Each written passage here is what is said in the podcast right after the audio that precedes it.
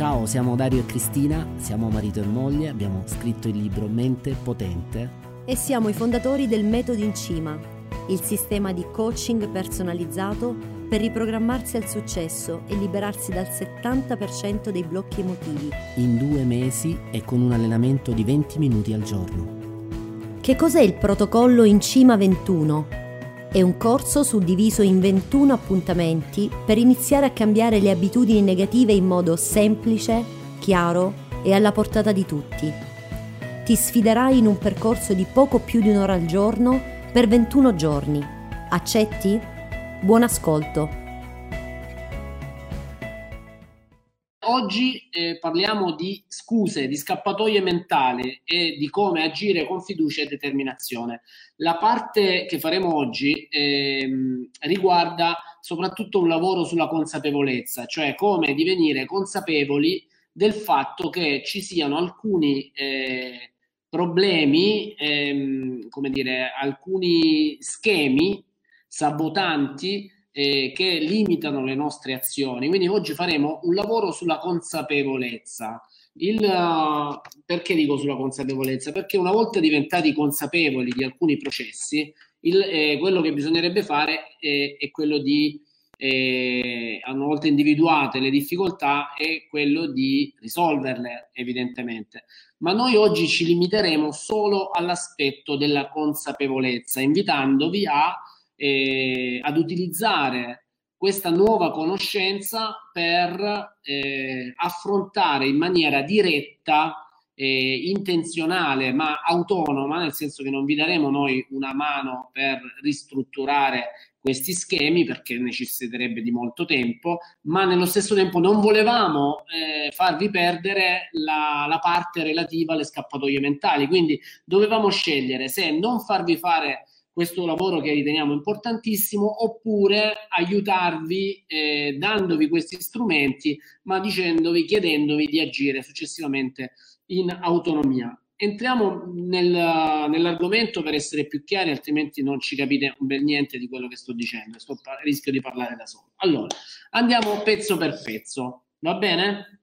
Leggiamo eh, e commentiamo questo lavoro. Il meme è un gesto, un'idea, una convinzione che viene trasmessa da una mente all'altra. Oggi infatti parliamo di un tema attualissimo che sono i virus mentali.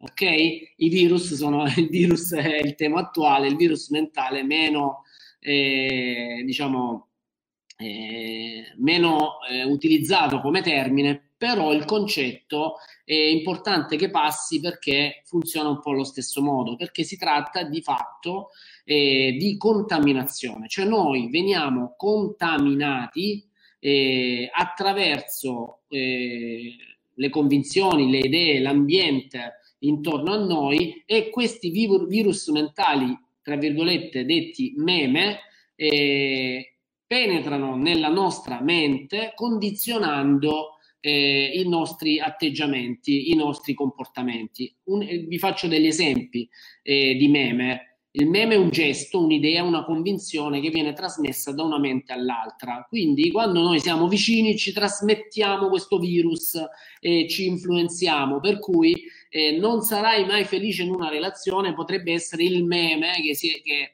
è stato introdotto nella vostra mente, il virus che è stato introdotto nella vostra mente sin da piccoli e voi non ve ne siete accorti eh, il matrimonio ti toglie la libertà, potrebbe essere un meme che è stato introdotto nella vostra mente come virus e voi non ve ne siete accorti. Eh, meglio vivere giorno per giorno invece di costruire per il futuro. Potre, potrebbe essere un, uno dei vostri, delle vostre convinzioni eh, che vi sono state trasmesse negli anni e voi non ve ne siete accorti. Il che, che, poi arrivano, queste sono delle informazioni che arrivano tramite le esperienze che abbiamo vissuto, quindi magari alla luce di quello che dicevamo prima, se, se magari abbiamo assistito eh, due volte, tre volte ad un litigio anche semplice fra i nostri genitori, che magari era un litigio normalissimo, senza grandi drammi in famiglia, ma magari papà o la mamma hanno per sfogo in quel momento detto, oddio, il matrimonio ti toglie la libertà, non, non ce la faccio più, non ti sopporto più, ecco, questa esperienza è entrata perché? Perché è, è, stata accompagnata da emozioni molto forti. Magari quel bambino ha avuto paura in quel momento, magari ha pensato che i suoi genitori potessero eh, separarsi, potesse rimanere de, da solo. Per cui una forte emozione, ricordiamo che è sempre l'emozione che crea, eh, installa in noi delle convinzioni. È proprio come, come in un computer noi installiamo dei programmi. È lo stesso meccanismo. Per esempio, gli uomini sono eh, superficiali, è un meme, è un'idea. Immaginate in un litigio eh, tra me e Cristina, in una discussione animata, e lei dice sei superficiale, tutti gli uomini sono superficiali, non riuscite a capire le donne perché le donne sono più profonde. Nostra figlia ascolta che gli uomini sono tutti superficiali e quel virus entra nella sua mente, la contamina in sostanza, le viene trasmesso, diventa una sua convinzione, diventa uno, uno schema per lei. Ecco perché è importantissimo fare attenzione. Per esempio, quando io e Cristina, che normalmente abbiamo, eh, viviamo un ambiente di pace, di armonia, Viola vive in un ambiente molto calmo, di, in cui si, si dialoga. E molto spesso si dialoga anche quando si discute. Qualche volta, quando alza il tono della voce, lei dice: Non litigate. lei dice: Non litigate eh, perché pensa che non litig- eh, dice non litigate? Perché le basta un tantino per, per percepire quella discussione come un litigio. Allora noi che facciamo in quel momento? Ci avviciniamo a lei e le diciamo, Viola, noi non stiamo litigando, stiamo discutendo abbiamo opinioni diverse e stiamo discutendo, magari abbiamo alzato un po' la voce, uno dei due ha alzato la voce o entrambi abbiamo alzato la voce, ma non è un litigio, è una discussione perché abbiamo opinioni diverse. Cioè facciamo molta attenzione ai virus eh, attraverso i quali possiamo contaminare nostra figlia, perché ci sono i virus eh, positivi, diciamo i meme positivi e i meme negativi. Parliamo di convinzioni, ok? La parola meme viene coniata da un biologo, Richard Dawkins, eh, per indicare un'entità di informazione, un comportamento replicabile e trasmissibile da individuo a individuo. Trasmissibile, eh, questo è un termine importante. Il meme si trasmette da individuo a individuo. L'informazione diventa un meme, quindi è trasmissibile, quando ha la capacità di suscitare una forte emozione, cioè al al, all'idea si deve sommare l'emozione, alla, all'informazione si deve sommare una forte emozione. Se questa frase viene condita, diciamo, di una forte emozione, una forte intensità emotiva, assume la forma del meme allora eh, viene trasmesso da individuo a individuo. I memi rappresentano eh, le nostre abitudini mentali, i blocchi, cioè sono i memi che ci tengono bloccati nelle, ehm, alle consuetudini, al, ai modi consueti di fare le cose. I memi quindi sono che cosa? Idee, credenze, atteggiamenti e che giungono nel corso del tempo e di generazioni e finiscono per diventare le principali giustificazioni alle tue incapacità. Perché abbiamo voluto fare leva su questo, sulla parola giustificazione?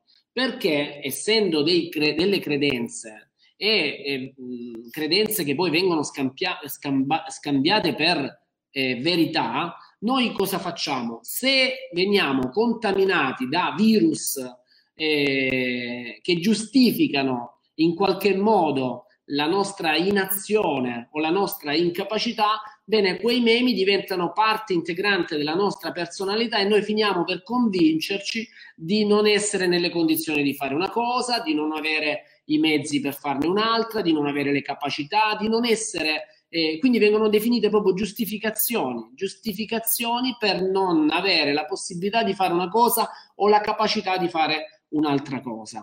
Eh, le informazioni ben impiantate nel subconscio diventano un tutt'uno con la nostra personalità. Esempi di memi. Occhio per occhio, dente per dente, è un meme.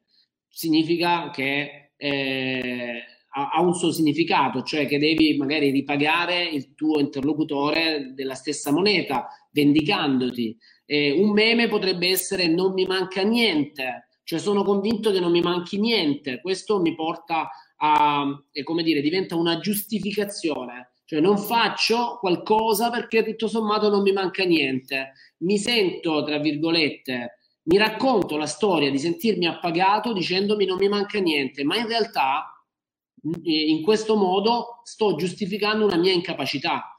Eh, per esempio un meme che mi appartiene in maniera fortissima tuttora e lo sto tirando fuori in particolare in questo periodo è non puoi permetterti il lusso di mollare.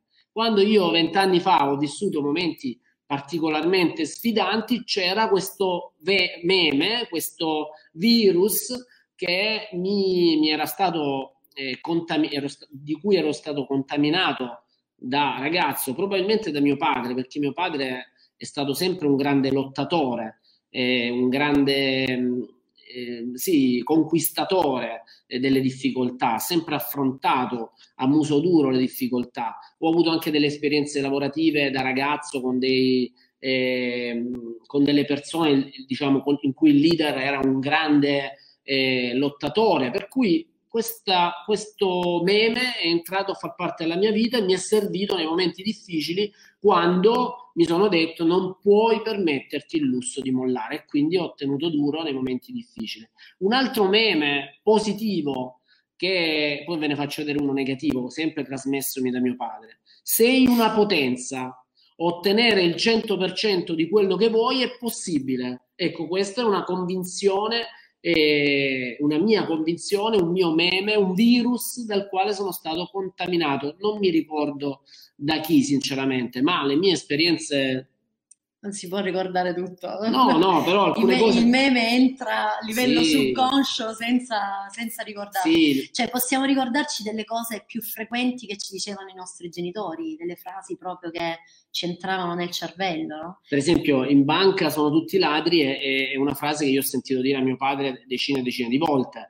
E, e questo è un... È Oppure mia... quelli ricchi, quelli ricchi sono tutti, sa che combinano per essere ricchi, no? Le persone ricche, eh, vabbè, ma le persone ricche non sono oneste cioè, sono convinzioni che, che vengono trasmesse come, come, verità e noi non le mettiamo in discussione. Cioè, potremmo metterle in discussione a livello conscio, a livello razionale, da adulti, quando riflettiamo e ci diciamo, ah sì, questa cosa, questa, questa convinzione è veramente una stupidaggine, per intenderci. E riconosciamo la stupidità di questa idea razionalmente, logicamente, però purtroppo quella, quell'idea noi ce l'abbiamo dentro e lavora a livello subconscio. Quando diciamo subconscio significa automatico. Io, io ricordo che mia madre mi ripeteva spessissimo a fin di bene, quindi con l'intenzione di educarmi in maniera autonoma perché? Perché eh, da figlia unica, quale sono?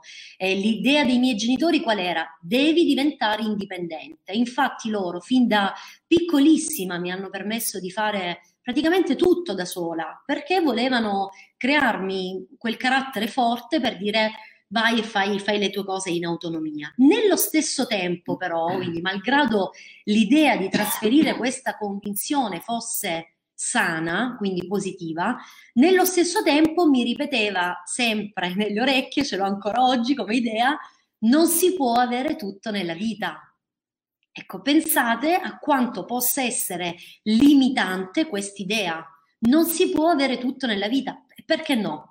Razionalmente, chi conosce il potere della mente, chi conosce le, le, la, straordinarietà della nostra mente creativa, oggi può dire e perché mai non posso avere tutto? Certo che posso, posso avere quello che desidero nei suoi tempi, nelle sue modalità, ma credere di non poter ottenere tutto nella vita significa comunque doversi accontentare, doversi limitare, dover, dover riconoscere delle, delle, mancanze. Quindi è una convinzione profondamente limitante che in qualche modo mi ha bloccato mi ha limitata e, e, infatti è una delle convinzioni sulle quali ho iniziato per prime a lavorare rispetto a quello che era arrivato dai, dai miei genitori. Sicuramente ognuno di voi ha le sue ed è bene individuarle a questo punto e cominciare un pochettino a, a farle anche vacillare, eh, perché in un certo senso dobbiamo togliere importanza a queste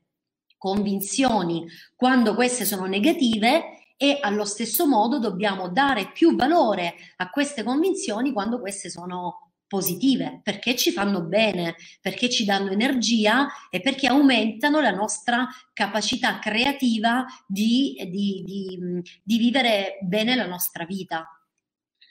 Adesso facciamo un esercizio, ci fermiamo qualche minuto e vi lasciamo scrivere i vostri virus mentali elenca i tuoi virus mentali su di un foglio, quindi le frasi, i comportamenti, già lo stavate facendo tra i commenti, le frasi, i comportamenti dei tuoi genitori o di altri che riconosci di aver imitato. Ti lasciamo qualche minuto a fare questo esercizio e poi passiamo avanti. Insomma, oggi il programma è abbastanza fitto e quindi dobbiamo andare abbastanza eh, spediti, per cui un paio di minuti per essere un po' consapevole di quelle frasi che rappresentano i tuoi virus mentali, i tuoi memi.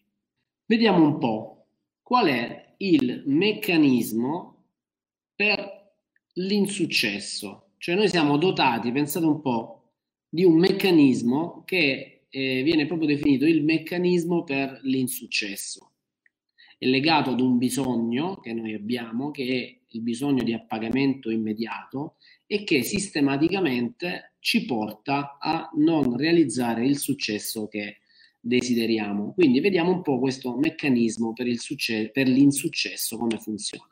Uno dei principali sabotatori del successo consiste nel preferire il piacere o l'evitare il dolore nell'immediato, non curandosi delle conseguenze nel lungo periodo o comunque successivo al momento in cui si effettua la scelta. Cioè noi prendiamo delle decisioni per il bisogno di appagamento immediato, cioè preferiamo il piacere nel momento, del momento o evitare il dolore del momento, non curandoci delle conseguenze future. Per esempio, eh, se io sono consapevole che mangiare un dolce mi può creare un problema nel medio-lungo periodo, per il bisogno di appagamento immediato scelgo comunque di mangiare quel dolce. Ecco il meccanismo, il, sabo- il più grande sabotatore del successo quando si parla di diete, ma in ogni ambito sem- funziona sempre così. Il bisogno di appagamento immediato ci porta a eh, non tener conto, non, cura, non prenderci cura delle conseguenze che quella scelta avrà nel medio e lungo periodo. Quindi, non lo so, eh, non, non lo so, decidi... Con il fumo con il fumo, con le sigarette, un po' come per la dieta, ma anche con la rabbia. Con la rabbia. Decido di non arrabbiarmi e invece per il bisogno di un piacere immediato ho bisogno di sfogarmi, quindi di tirar fuori, di alzare la voce con quella persona oppure di ehm, arrabbiarmi, litigare, pro- provocare, innescare un, un litigio perché? Perché inconsciamente mi provoca un piacere, che poi è un'illusione, è un piacere illusorio, perché non è reale, non può una rabbia alimentata procurare un, un piacere, ma in realtà è un piacere che tocca le corde della mente conscia, quindi illude la mente conscia di averci provocato un benessere. Abbiamo anche un appagamento chimico, no? Abbiamo anche un appagamento chimico. Cioè, c'è l'appagamento chimico del momento presente, quindi eh, la, la, realtà, diciamo, la concretezza eh, viene,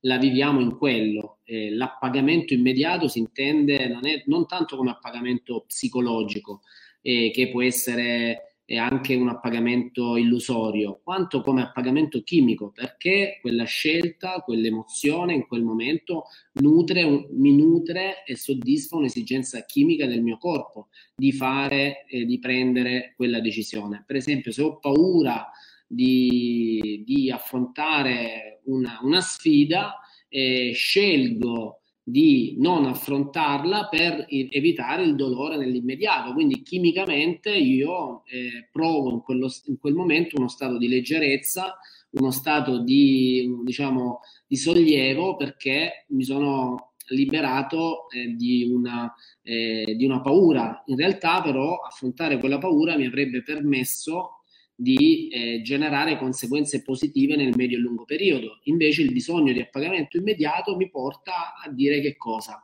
Eh, io adesso evito l'esperienza eh, e quindi sto bene adesso. Chi se ne frega che domani o dopodomani dovrò affrontare, non so, è come trovarsi, non so, avere della, dello sporco in casa, eh, della polvere, invece di eh, eliminarla completamente perché è un po' più faticoso, la metti per comodità sotto il tappeto. Eh, ovviamente non hai risolto il problema, però hai soddisfatto un appagamento immediato che era quello del fare prima eh, comodamente e con lo sforzo minore. Eh, quindi per, per, fare un esempio, è un, un modo per per star bene nell'istante, nel momento presente. Ecco, in questo momento io sto bene perché ho evitato di affrontare questa cosa, ho evitato, eh, come dire, un, un atteggiamento, un sabotatore del successo è per esempio la, la, la, fuga, la negazione, evito di affrontare questa situazione perché mi genererebbe disagio nel momento, quindi no, questa cosa te la dovevo dire, non te la dico.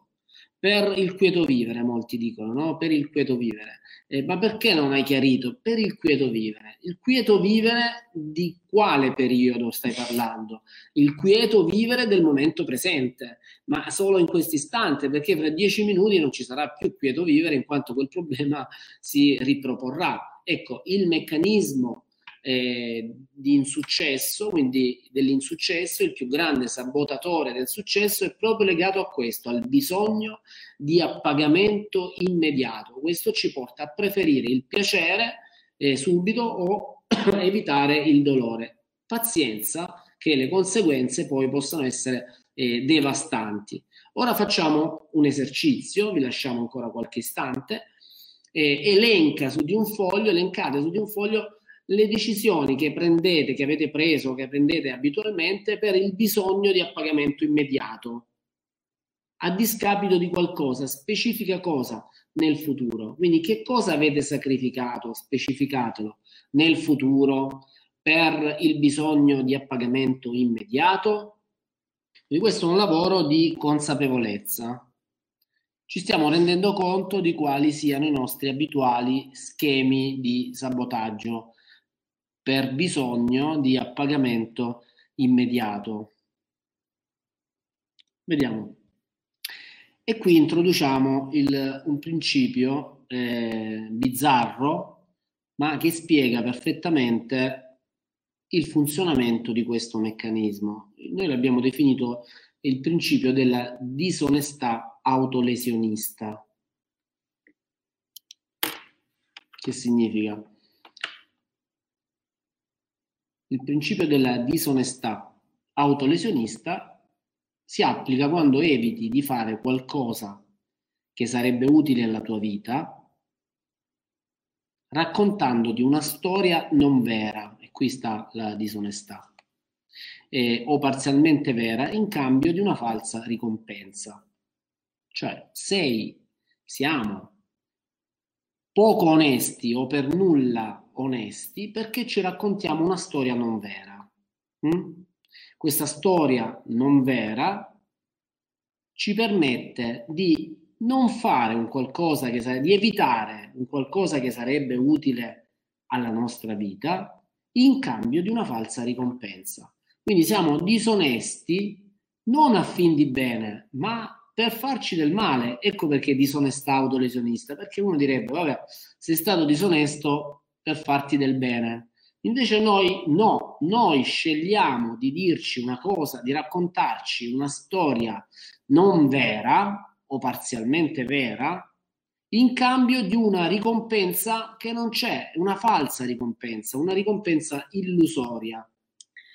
Mi viene, mi viene in mente di fare l'esempio del, dell'atteggiamento della, della vittima di chi, di chi si sente eh, sfigata o sfigato, di chi pensa di, di, di avere sempre qualcosa che, che, non va, qualche problema da affrontare, qualcosa di cui lamentarsi. Ecco, noi, noi la chiamiamo l'atteggiamento da vittima, ok? La vittima chi è? È co- colei o colui che sente addosso il peso di tutta una serie di carnefici che sono costantemente lì a rompergli le scatole. Quindi il, il carnefice può essere una persona, un partner, eh, i figli possono essere carnefici e, e, la mamma o il genitore è vittima, il, lo Stato può essere il carnefice, la politica, eh, l'economia, la crisi economica, il, le persone, i clienti che sono eh, maleducati, che pagano male, che non, che non pagano con regolarità, i carnefici, ok? Cioè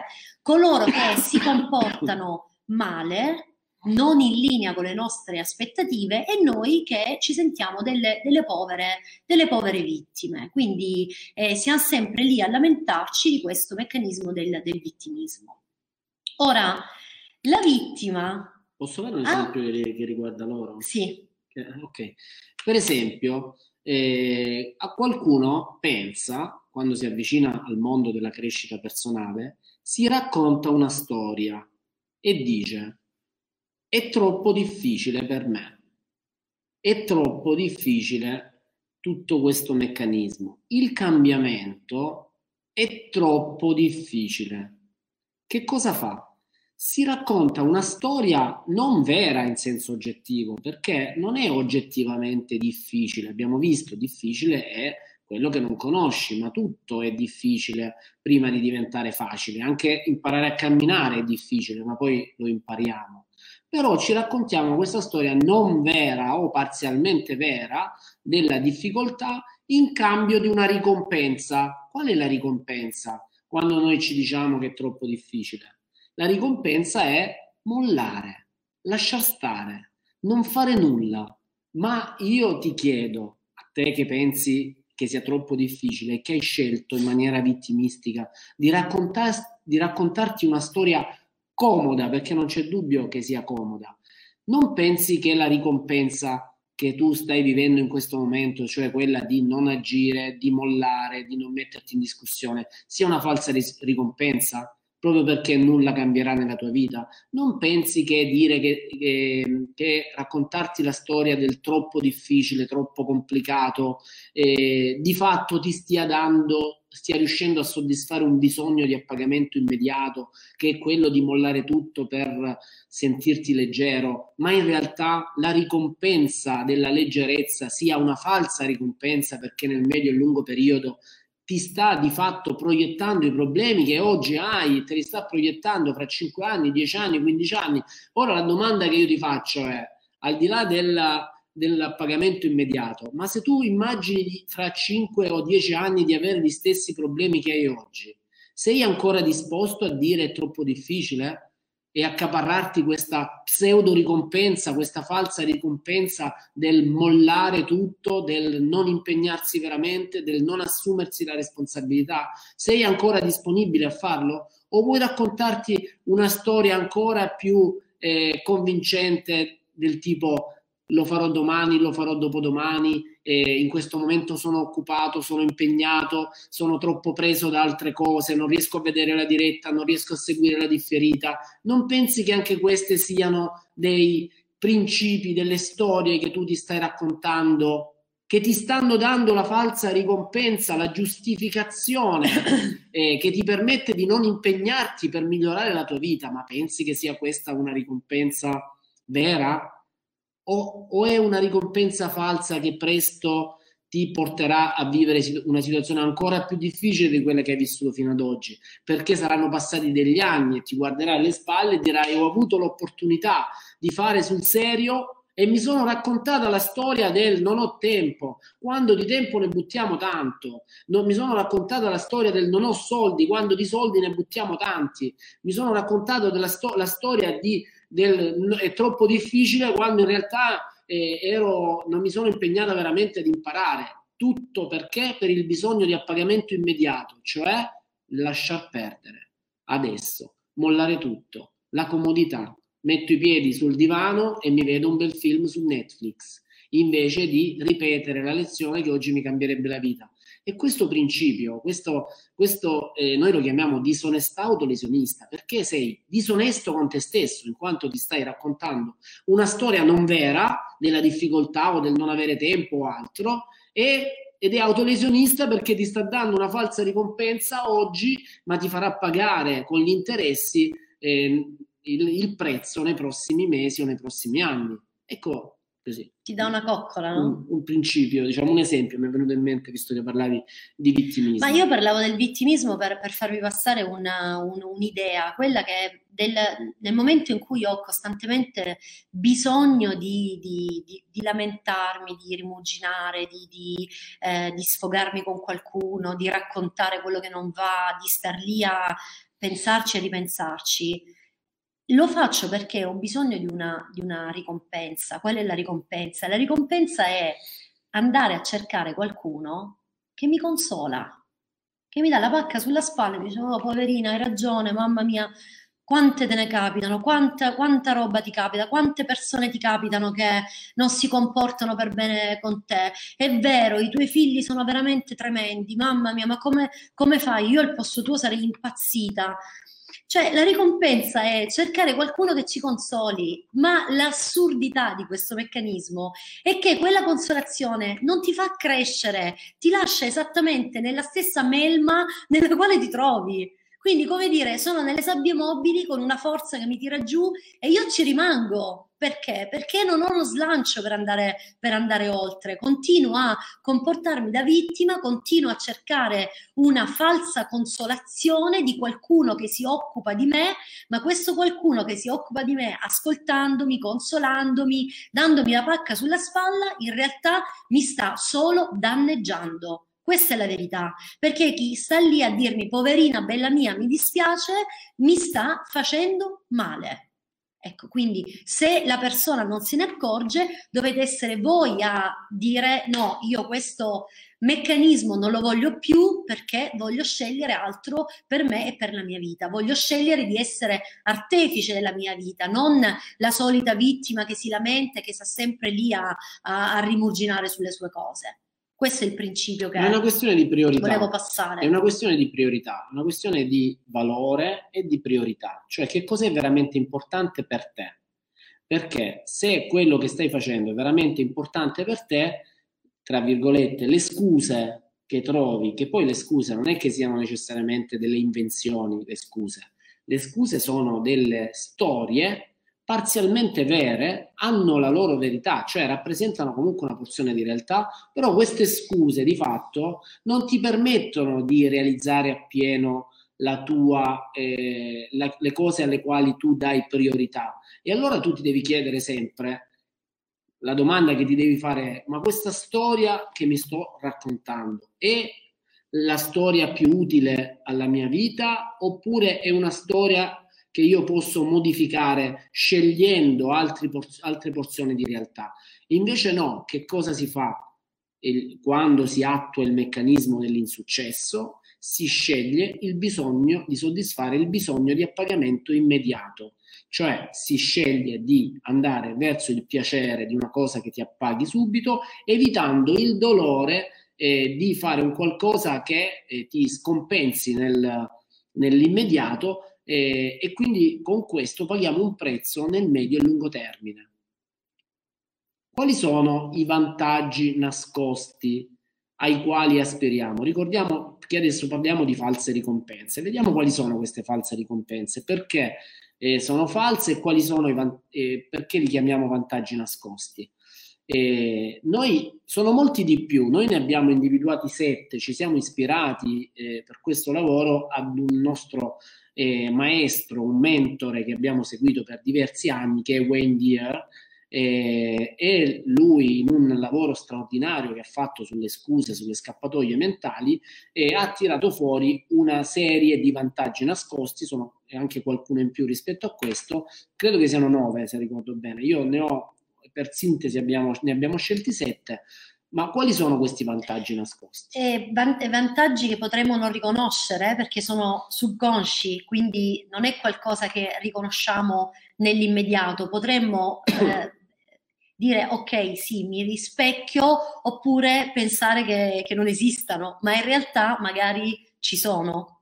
Allora, eh, certo, un po' di consapevolezza ci vuole, perché se viaggiamo eh, dormienti nella nostra vita non ci, rendiamo, non ci rendiamo conto che stiamo eh, scegliendo eh, una via piuttosto che un'altra per evitare un rischio o per sentirci sicuri. Cioè noi penseremmo che quella sia la scelta giusta però eh, sta alla nostra consapevolezza renderci conto che ci sono dei vantaggi nascosti che ci premiano nell'immediato facendoci pagare un prezzo nel lungo termine, cioè la persona che per sentirsi sicura non assume mai un rischio, non si impegna mai in qualcosa e rimanda sistematicamente delle scelte che avrebbe dovuto prendere da tempo.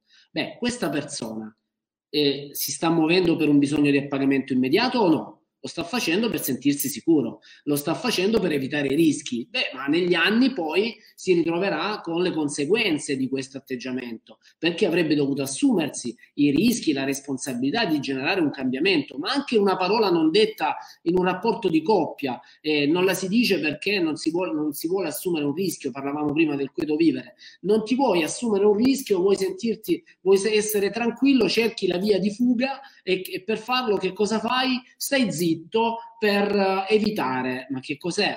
Non è, non è questo un qualcosa di cui nel tempo eh, paghi un prezzo, paghi un prezzo del quale ti pentirai? Altissimo. Allora vediamoli questi punti e poi fate voi un'analisi.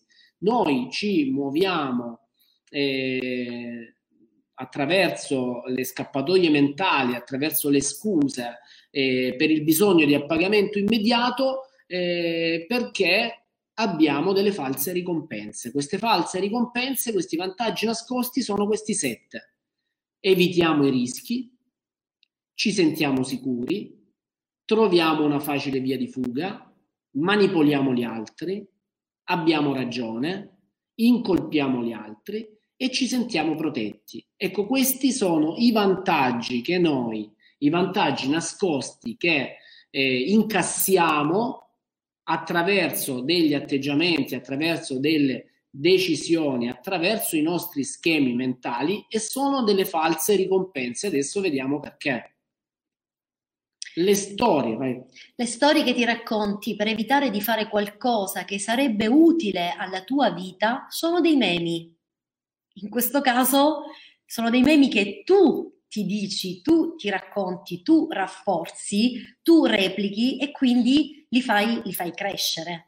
Ma sono diventati inconsci. Sono diventati inconsci. Ecco perché qualcuno dice: No, ma io no, ma io questo non lo faccio per questo motivo. O non, non è faccio, vero. Non proprio. è vero, non lo faccio per questa falsa ricompensa. Ma guarda che è un meme, è un virus che è entrato dentro di te, tu nemmeno ti accorgi che quello è il tuo modo di vedere le cose. Perché tu confondi il modo di vedere le cose con la realtà quindi eh, sei, eh, come dire, quel virus è entrato dentro di te e tu ormai vedi il mondo attraverso quel virus, attraverso quel meme, attraverso quello schema. E quello schema, se è una scusa, se è una scappatoia mentale, eh, ti sta di fatto facendo evitare di affrontare delle situazioni per il bisogno di appagamento immediato e tu, ancora peggio, se non te ne accorgi, sei inconsapevole a questo processo. Ti sei beccato il virus e non ne sei consapevole e noi tutti siamo stati, eh, come dire, condizionati eh, da, dagli schemi, dalle parole che abbiamo sentito, dalle frasi che abbiamo sentito, dai comportamenti che abbiamo vissuto e abbiamo costruito una struttura eh, funzionale al bisogno di appagamento immediato e quindi una struttura che noi definiamo eh, basata sulle scappatoie mentali, ossia sulle scuse Ora, lo so che è scomodo che qualcuno si senta dire che eh, le, si sta raccontando delle storie e sono tutte scuse, ma tu che cosa, cre- che cosa pretendi da noi? Che ti diciamo che le tue difficoltà sono legate a fattori esterni? Che quello che stai vivendo, le tue problematiche non dipendano da te, ma dipenda dall'ambiente, da tuo marito, da tua moglie, dal sistema, dai politici? Oppure vuoi da parte nostra degli stimoli e delle informazioni per assumere la responsabilità piena della tua vita. Noi facciamo questo. Se non è questo quello che vuoi, sei nel posto sbagliato. Faresti bene ad inventarti una scusa e dire che c'hai da fare, perché noi dalle 16 alle 18 ti parliamo di responsabilità e di come affrontare le proprie scuse, i propri virus mentali, le proprie scappatoie mentali, eh, smettendola di raccontarsi delle storie per delle false ricompense e prendendo in mano la propria vita, creando dei cambiamenti reali, altro che scuse. Eh, ma sei tu che sei nel, saresti nel posto sbagliato. Ovviamente mi auguro che non sia il caso tuo, ma se, eh, come dire, devi accettare la scomodità di queste parole. Infatti potrebbe accadere in questo momento che qualcuno dica ma non è così, ma, ma non è vero, ma, non, ma per me non lo è, ma ci sono altri motivi, ci sono altre cose. Quindi, come dire, il modello che si difende. Eh, cioè il principio è che ognuno di noi ha bisogno di avere ragione. Questa è la verità, perché noi confondiamo i nostri modelli mentali con la realtà e quindi viviamo sulla base dei nostri modelli pensando che i nostri modelli siano l'unica realtà possibile. E quando gli altri mettono o tentano di mettere in discussione i nostri modelli, noi ci difendiamo. Ora, questo va bene perché è un meccanismo di protezione, però attenzione che questo meccanismo di protezione è anche il meccanismo anticrescita e quindi è il meccanismo anti-successo, per cui è il meccanismo del, del fallimento. Cioè il senso è vuoi veramente crescere? Allora devi ammettere a te stessa che ci sono alcuni pezzi della tua vita in cui non hai ragione e hai bisogno proprio lì di cambiare le cose, che possano essere punto di vista, modi di pensare, modi di agire, modi di prendere decisioni, modi di fare. Non lo so, questo è, è tutto molto soggettivo, però è l'ammissione del ok, mi apro a una nuova possibilità perché fino a quando voglio avere ragione io non cresco per crescere devo ammettere che alcune cose non le so, altre cose le so e, e, sono sbagliate, ma per chi? Per me sempre, per la mia crescita, per la mia evoluzione, non vero o sbagliato in, in generale, vero o falso per me, utile o non utile per me, per la mia crescita. Questo, vi, questo ti devi chiedere in maniera responsabile e consapevole. Emilia dice, dopo 11 giorni... Eh, quello che le vostre parole, il vostro atteggiamento eh, mi stimola, ma qualche giorno fa mi avrebbe dato fastidio. Eh, non è un caso che noi parliamo di questo argomento al dodicesimo incontro, perché abbiamo preparato il terreno, adesso sappiamo di che stiamo parlando, il linguaggio è comune, ci, compre- ci possiamo capire, altrimenti questa lezione avrebbe, eh, come dire, potrebbe essere interpretata come un giudizio nei vostri confronti, ma non è assolutamente un giudizio nei vostri confronti, è un, una constatazione sul funzionamento, sulle dinamiche mentali che, eh, che come dire, giustificano il bisogno di appagamento mentale con delle storie. Eh, che noi ci raccontiamo per eh, avere delle false ricompense per sfuggire alla nostra responsabilità che invece costa. La responsabilità costa, costa energia, costa impegno, costa coraggio. E allora se io devo, eh, se io mi devo muovere senza investire energia, eh, lo preferisco rispetto a che dover investire energia. Se io devo, mi posso muovere in comodità senza dover eh, affrontare delle paure, lo preferisco. Perché dovrei affrontare delle paure? Perché devo farmi coraggio? Ma perché la mia vita non può essere una vita piatta, tranquilla, in cui non affronto nessun problema? Ecco, il punto è che la vita non è piatta, la vita è fatta di alti e bassi, è fatta di avversità, è fatta di eh, stimoli ambientali ai quali bisogna dare una risposta e per dare una risposta efficace bisogna eh, guardarsi, osservarsi e cambiare i propri schemi quando ci accorgiamo che questi sono delle scappatoie mentali. E da cosa ci accorgiamo se sono o meno delle scappatoie mentali? Lo vediamo, continuiamo, non voglio anticipare altro.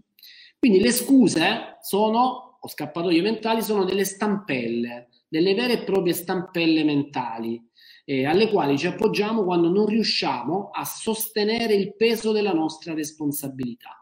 Eh, vedete quanto è potente questa frase? Lo so che a qualcuno potrebbe dar fastidio. Come io mi assumo la responsabilità, mi sono sempre assunto la responsabilità della mia vita. Ok? Forse non lo sai, ma assumere la responsabilità della propria vita è essere consapevoli anche dei, dei propri virus mentali, altrimenti non sei veramente nel pieno delle tue responsabilità sei parzialmente o totalmente condizionato e vittima dei tuoi schemi. Assumersi la responsabilità significa eh, comprendere di potere, comprendere di avere la possibilità, la facoltà di scelta sempre, non essere vittima del proprio passato, dell'ambiente o delle circostanze e quindi prendere delle decisioni coerenti con questa facoltà, con questo potere personale. A volte, eh, o spesso per qualcuno, il, la responsabilità ha un peso talmente grande che non riesce a sostenerlo e quindi ha bisogno di stampelle mentali. Le stampelle ti permettono di trovare vie di fuga, semplice, in modo tale da non dover dire a te stesso non ce l'hai fatta, non sei capace, eh, non vali niente, oppure ancora di, ancor di più eh, hai scelto di non riuscire. Ecco, questo, per esempio, una frase, se mi permetti, allungo un po'. Questa è una frase che mi sono sempre chiesto, no? Che cosa vorresti, non vorresti mai sentirti dire da tuo figlio? Mm? Io da mio figlio non mi vorrei mai, mai sentir dire questa frase, cioè non vorrei mai dover dire questa frase a mio figlio. Se lui mi dovesse chiedere, papà, ma perché non hai fatto questo? Io non vorrei mai dirgli perché non mi sono assunta la responsabilità. Non vorrei mai dirgli questo. Preferisco dirgli ci ho provato, ci ho creduto, ci ho provato e non ce l'ho fatta, piuttosto che dire eh, non mi sono assunto la responsabilità oppure inventare delle scuse. Sai, non potevo, in quel periodo così, in quel periodo colì, in quel periodo non potevo, le condizioni, la situazione. Ecco, io due cose non voglio mai fare no, non assumermi la responsabilità, non più, tanti anni fa l'ho fatto, eh, e nello stesso tempo non raccontare delle palle. A mio figlio non voglio raccontare palle, quindi invece di dotarmi di stampelle mentali e di trasmettere l'esempio di chi eh, eh, si muove con le stampelle perché non è in grado di assumersi la responsabilità, io lavoro su me stesso per riconoscere sempre di più, per diventare sempre più consapevole della mia forza, delle mie possibilità e per ispirare i miei figli ad assumere lo stesso atteggiamento della propria vita, perché i figli imparano quello che vivono e io non vorrei mai trasmettere a mio figlio i miei atteggiamenti di vent'anni fa, quando invece di assumermi la responsabilità della, della mia vita eh, avevo scelto, avevo scelto, ero inconsapevole, devo dire, eh, del, dei miei schemi sabotanti ed ero una, un ammasso di scuse e mi muovevo sistematicamente con le stampelle mentali. Bene, quando me ne sono accorto non l'ho più fatto, nel senso che ho scelto, ho preferito anche cadere e farmi anche molto male, ma non ho più scelto le stampelle mentali. Ovviamente anch'io eh, oggi uso delle scuse e delle giustificazioni per eh, non affrontare appieno la, la, le esperienze che sto vivendo, ma lo faccio per momenti così brevi eh, e sono i momenti in cui poi mi suona il campanellino d'allarme, io osservo, vedo che è una scappatoia mentale e immediatamente individuo la falsa ricompensa che non sono disposto ad avere, individuo il bisogno di appagamento immediato che ormai non mi soddisfa più perché non è quello di cui ho bisogno e agisco. È chiaro che per fare questo ci vuole allenamento, ma prima di tutto c'è bisogno di una scelta e non vi sentiate offesi o giudicati se noi vi stiamo parlando in maniera diretta e vi stiamo dicendo che avete la facoltà di potere. Forse nessuno ve l'ha mai detto che siete veramente potenti e noi ve lo stiamo dicendo. Ma dall'altra parte vi dobbiamo anche dire che oltre ad essere infinitamente potenti, eh, eh, uscire di casa con le stampelle perché non riuscite a tenere il peso di questa responsabilità e di questa forza. Lo dobbiamo dire. Bisogna prendere atto che porti, eh, abbiamo detto no, che queste scuse o scappatoie mentali portino dei vantaggi eh, ben precisi. Ora, vediamo un po' quali so, qual è il catalogo delle scuse. Io vi ho citato Wendier prima perché eh, è da lui che abbiamo tratto ispirazione per questo bellissimo lavoro e quindi vi faccio l'elenco velocemente, lo facciamo insieme? Sì. Quindi il catalogo delle scuse più comuni, forte, eh? come al supermercato, la scelta. È molto difficile, eh beh, l'abbiamo fatto prima l'esempio rispetto alla crescita personale, una delle scuse più, più diffuse. È difficile, è difficile cambiare, è difficile eh, essere, è difficile conciliare la vita lavorativa con quella personale, quindi è difficile fare bene lavoro ed essere un buon genitore. Quanta gente ha questa, questa convinzione dentro di sé? È difficile al giorno d'oggi lavorare bene, guadagnare bene, sono tutte difficoltà, scuse che, che ci raccontiamo. Poi la seconda è è rischioso. Eh, ci sono dei rischi, sì, tu, tutto è un rischio, non esistono delle, delle scelte nella vita esenti da, da rischi, è, è naturale, laddove c'è una decisione c'è un rischio, ma attenzione, anche laddove c'è una non decisione c'è un rischio.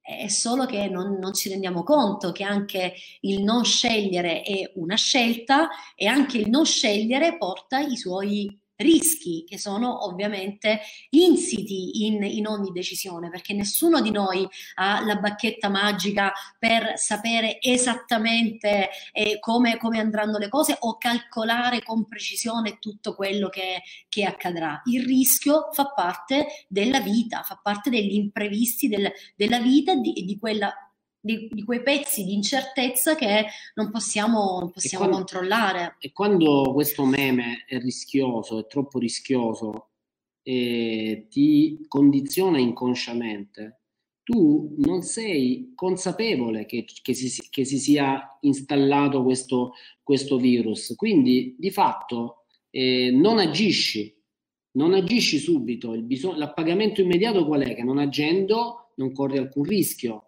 eh, non agisci subito perché c'è una vocina dentro di te che dice che è rischioso e troppo rischioso. Ma non è nulla è oggettivo, è tutto relativo, tutto relativo al tuo modello mentale. Ed è il tuo modello mentale che è stato contaminato del virus del rischio e pensa che sia rischioso, ma tu non ne sei consapevole e quindi il sabotaggio è inconscio. E fai delle scelte per eh, avere tranquillità e per evitare il rischio, perché hai questa voce ma in entrambi i casi questa comodità nel, nel presente ti condizionerà nel, nel futuro, perché qualche rischio dovevi assumerlo, qualche decisione dovevi prenderla e, e ne pagherai le conseguenze. Ed è questo il meccanismo dell'insuccesso. O ci vorrà troppo tempo, mm. eh, cioè come dire, eh, non ho fatto le cose nei tempi giusti e oggi perché non le fai oggi? Perché ci vorrà troppo tempo, ormai non c'è più il tempo cioè, ci vorrà troppo tempo. Come se potessimo avere il controllo del tempo, che, che è una, un, un'illusione, come se potessimo sapere esattamente, quant, calcolare quanto tempo ci vorrà per fare le cose. Ma, ehm... Ma il punto è, se ci vorrà troppo tempo, eh, quant, cioè, eh, il, la questione è, ne vale la pena? Ci, troppo, ci, vorrà troppo tempo, è una scusa per mollare, è una scusa per non fare. Dai, è evidente, è evidente, sei tu che la devi smascherare, non noi. Sei tu che la devi smascherare. Quando ti, ti dici ci vorrà troppo tempo, ammesso che tu te ne accorga, eh, ti devi chiedere, ma questa cosa la voglio o non la voglio? È possibile che una, una frase di quattro palo- parole debba condizionare una scelta che per me può significare eh, tanto nella mia vita, nella vita della mia famiglia, nella vita dei miei figli. È possibile che io debba rinunciare perché sto dicendo ci vorrà troppo tempo? Ma che significa ci vorrà troppo tempo? Ci vorrà troppo tempo un mese, due mesi, tre mesi, sei mesi, un anno? Che significa? Il problema principale è che noi non le razionalizziamo queste, questi virus, non li razionalizziamo, quindi loro intervengono danneggiandoci eh, al di là, al di fuori della nostra consapevolezza perché noi potremmo razionalizzarli e magari dire effettivamente sì, in effetti non sono disposto a pagare questo tempo, è troppo, potremmo anche farlo, ma ci assumeremmo la responsabilità di una scelta. Invece no, noi non scegliamo, siamo automaticamente condizionati dalla scusa e decidiamo di mollare. Ma poi se dovessimo analizzare, pesare su due piatti della bilancia il tempo che avremmo dovuto impiegare o perdere o investire o il rischio che avremmo dovuto correre o le difficoltà che avremmo dovuto affrontare e i benefici che avremmo ottenuto da questo tipo di scelta, ci rendiamo conto che ne sarebbe valsa la pena, ma non l'abbiamo fatto, non perché abbiamo razionalmente pesato eh, le due esperienze, le due cose, non abbiamo nemmeno fatto questo, siamo stati condizionati perché viviamo in un sonno profondo, in, una, in un'ipnosi che ci impedisce di analizzare i virus e siamo, ne siamo ormai contaminati. Ecco perché vi dicevo, questo è un lavoro di consapevolezza oggi. Non possiamo approfondire tutti i concetti, ci basta schiodarvi un po', smuovervi un po' e dire, oh, ma cos'è? Ci sono 18 scuse, davvero sei eh, permeato da tutte e 18 scuse, davvero vuoi, eh, vuoi rimanere nell'inconsapevolezza e lasciarti condizionare da tutte queste, eh, da tutti questi memi, da tutte queste convinzioni limitanti? la mia famiglia non approverebbe, non lo merito, non è nella mia natura, eh, non posso permettermelo, nessuno mi aiuterà, non è mai successo prima, non sono abbastanza forte, non sono abbastanza intelligente, sono troppo vecchio o troppo giovane. C'è chi, chi, chi, si sente troppo vecchio per cominciare qualcosa, chi si sente troppo giovane per realizzare qualcos'altro, ma non è così perché ci sono eh, persone che a qualsiasi età hanno cominciato e finito eh, e realizzato degli obiettivi e ci sono persone che da giovanissime hanno realizzato obiettivi che altri hanno raggiunto da grandi. Quindi eh, anche quello è una scusa per non fare, è una scusa per, non, per mollare. Le regole non lo permettono, eh, l'impresa è troppo grande, non ho l'energia per farlo, eh, fa parte della storia della mia famiglia, e nella mia famiglia è andata sempre così. Eh? Quindi se nella mia famiglia è andata sempre così, dovrà continuare ad andare avanti. Come posso io cambiare le cose? Qui c'è il, una presupposizione, no? Come, come posso io cambiare le cose? È sempre andata così. Chi sono io per cambiare le cose? Dovrei sentirmi più forte, più consapevole, più capace degli altri? Eh, invece evidentemente non, non mi sento così se penso che ha sempre fatto parte della storia della mia famiglia. Sono Poi sono occupato. troppo occupato e ho troppa paura.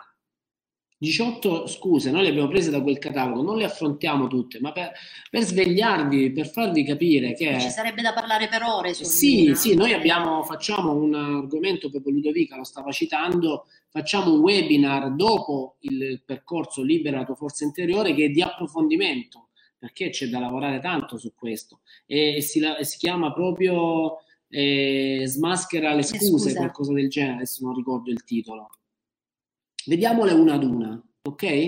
Vediamole. È molto difficile, pur sembrando che questa ragione sia fondata sui fatti, si tratta chiaramente di una scusa. Cioè, come dire, cerchiamo del, il fatto che dimostri la verità di quello che stiamo dicendo, ma in realtà il, il fatto poi viene sempre filtrato ed entra dentro di noi diventando un'opinione quindi c'è un fatto oggettivo, ma c'è soprattutto l'interpretazione di questa, di questa realtà. Quindi è come noi vediamo le cose che rende quella cosa facile o difficile. Qualche puntata fa mi, mi ricordo di avervi detto eh, tutto è, no, non c'è nulla di, di, difficile, c'è solo la possibilità di imparare, quindi anche se questa cosa è piuttosto complessa e piuttosto articolata, posso impararla, posso allenarmi. Cambia completamente l'idea di, di difficoltà e vi permette anche di uscire dalla, dalla scusa. È rischioso, anche questa può sembrare una buona ragione. Certo, dici razionalmente posso rischiare di perdere tempo, posso rischiare di perdere soldi, posso rischiare di perdere eh, altre possibilità, ma convincermi che qualcosa implichi un rischio maggiore di quello che siete in grado di affrontare è una misera scusa per evitare di agire. Cioè, come dire, certo che il rischio, il rischio c'è sempre. Mi viene da farvi questo esempio per per fare impresa, per creare un, un negozio, una, un'attività, una, un'azienda, c'è un, un rischio che poi quello che si chiama rischio imprenditoriale. Allora, in questo rischio imprenditoriale c'è contemplato tutto, c'è contemplato il successo e anche il fallimento. Il fallimento che fa parte della, della quotidianità, perché magari, e, e, lo, vi posso fare l'esempio su,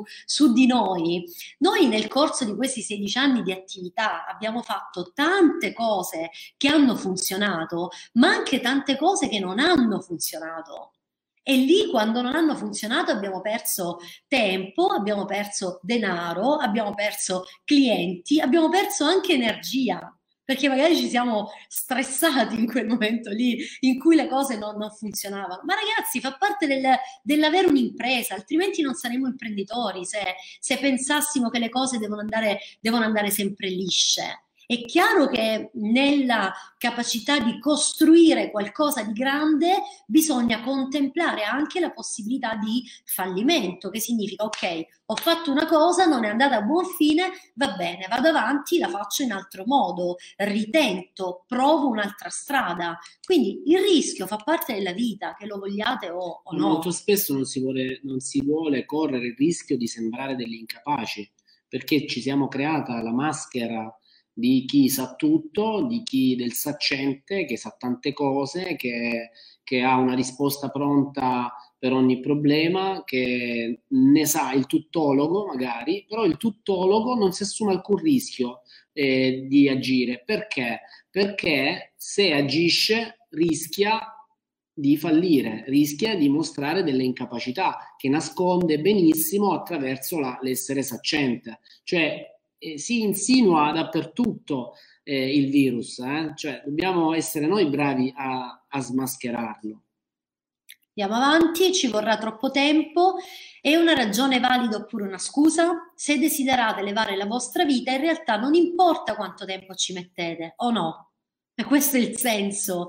Stiamo parlando della Ovviamente siamo, queste scuse valgono per tutte le aree della vita, ok? Per qualunque tipo di scelta e di decisione. Noi facciamo l'esempio sulla crescita personale per, perché questo il nostro settore siete qui perché vi interessa questo in questo, in questo momento. Cioè non ve ne deve importare nulla del tempo che ci metterete. Quando avete delle difficoltà, per esempio chi ha delle difficoltà al momento nel lasciarsi andare nelle meditazioni, limitazioni e quindi si sente un po' troppo razionale e sente che questa razionalità lo sta incastrando, lo sta ingessando e ha paura del tempo che, che ci vorrà. Ma io dico, ma, ma che te ne frega? Ma fai, fai, buttati, lavoraci. Guarda che non puoi scoprire, non puoi sapere esattamente qual è il momento in cui la tua mente switcherà e con un, uno schiocco di dita ti farà cambiare da così a così. Tu non lo puoi sapere, devi avere solo fiducia nell'allenamento, nel fare, nell'impegnarti, nell'essere costante, perché questa fiducia, questa costanza, questo impegno a un certo punto farà venire fuori i suoi, i suoi frutti. Noi abbiamo in giardino un albero di melograno, ci riflettevo proprio qualche giorno fa. Adesso è esploso, è, sta fiorendo, sono, l'albero di melograno, non so se lo sapete, ma diventa completamente sfoglio in inverno, no? quindi perde le foglie, è come se diventasse un albero completamente secco. Allora, io non lo so quando germoglierà quell'albero, ma ho fiducia che accadrà, tant'è che anche durante l'inverno continuo ad innaffiarlo, continuo a prendermene cura, non è che lo, lo abbandono lì perché non so quanto tempo ci vorrà per, per, per, la fioritura o non so quale giorno esatto usciranno i primi, i primi germogli. Cioè questa è l'illusione di controllare la propria vita o la vita degli altri o, la, o, la, o l'esistenza in generale usciamo da quest'idea del, del controllo ed entriamo in una modalità di fede e di fiducia che ci coinvolge nella vita in una modalità molto più spirituale, facendoci abbandonare la razionalità che molto spesso è una rogna, per quanto sia utile in tanti aspetti della, della nostra vita. Andiamo avanti. Non lo merito. Questa è una, un meme che difficilmente le persone riconoscono. È proprio nascosto dentro, dentro, dentro, giù, giù, giù, giù, giù, giù, giù. Cioè è difficilissimo quando incontriamo qualcuno, per esempio nel priming coaching, e a un certo punto viene fuori questa cosa, noi, noi diciamo guarda che dentro di te c'è questa convinzione, non credi di meritarlo. La persona di solito dice ma no, ma dai, ma non credo che sia così, invece io penso di meritarmelo, perché mai non dovrei? Perché la tua mente razionale dice che te lo meriti, ma il tuo inconscio ti dice che non te lo meriti, perché magari tuo padre, tua madre, nell'educarti da piccolo, quando ti dovevano rimproverare di qualcosa che non andava, ti hanno detto vai in camera tua, stasera non ti meriti di giocare con tuo fratello e quel non, non te lo meriti è entrato e tu non lo sai perché non ne hai un ricordo consapevole di quello che è accaduto durante l'infanzia, però ce l'hai dentro e continui ad utilizzarlo. Quindi il non me lo merito come si manifesta? Io ci provo ma non me ne viene bene una si vede che non me lo merito. Sì, quando lo riconosci, ma quando non lo riconosci è una rogna che sta dentro e in maniera invisibile ti scorre nel sangue e crea i suoi, i suoi danni. Perché la convinzione di non meritare felicità, successo, salute eh, in maniera illimitata non ha alcun legame con la verità, cioè è qualcosa che riguarda il tuo valore, il valore che hai verso di te come persona, come essere, come entità, che è qualcosa che non ha condizioni dovresti sentire di meritarlo e basta. E qui bisogna ovviamente lavorarci tanto. Non è nella mia natura. Le frasi che si basano su scuse di questo tipo sono simili a queste. Sono nato con questo carattere. Non posso farci nulla, sono fatto così, è la mia natura e devo accettarla. Questa cosa io la sento molto spesso con l'ansia, sono sempre stato ansioso. Ma che significa sono sempre stato ansioso? Qui, quindi mi stai dicendo che quando da neonato, i primi, primo giorno di vita, il terzo giorno di vita, il terzo mese di vita, il terzo anno di vita, tu eri ansioso? Ma dai, ma è una, è una follia. Nessun bambino è ansioso. L'ansia deriva da una forma di apprendimento legata all'imparare qualcosa in quella modalità per cui non è vero che sei nato così, che questo è il tuo carattere, che è nella tua natura, è una scusa, perché il carattere, chi siamo, è legato a quello che abbiamo imparato o a quello che ancora possiamo imparare, visto che abbiamo un cervello illimitatamente pronto al nuovo apprendimento e alla nuova riprogrammazione.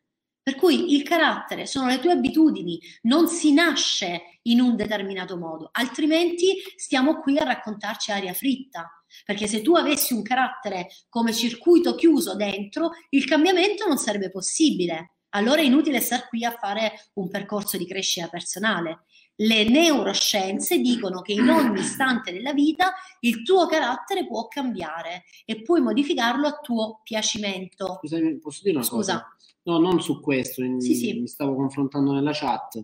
Eh, premesso, premesso, un punto, che non dovete necessariamente affrontare eh, le vostre scuse, non dovete necessariamente affrontare ehm, il meccanismo dell'insuccesso per trasformarlo in un meccanismo del successo. Non è che noi siamo qui su un eh, piedistallo per dirvi come dovrebbero essere le cose perché noi siamo portatori della verità. C'è sempre un obiettivo eh, c'è sempre un principio, è l'obiettivo che comanda l'azione. Quindi se avete l'obiettivo di risolvere le difficoltà che state vivendo, di realizzare gli obiettivi che volete realizzare, se avete questi due obiettivi, allora sappiate che queste 18 scuse sono i principali sabotaggi dei vostri, eh, dei vostri obiettivi. Se ce li avete veramente questi obiettivi, allora sappiate che quello che vi limita più di ogni, co- di ogni altra cosa è il bisogno di appagamento immediato, che fa sì che inconsciamente lasciate che queste scappatoie mentali vi condizionino nelle scelte per a vantaggio di alcune pseudo ricompense.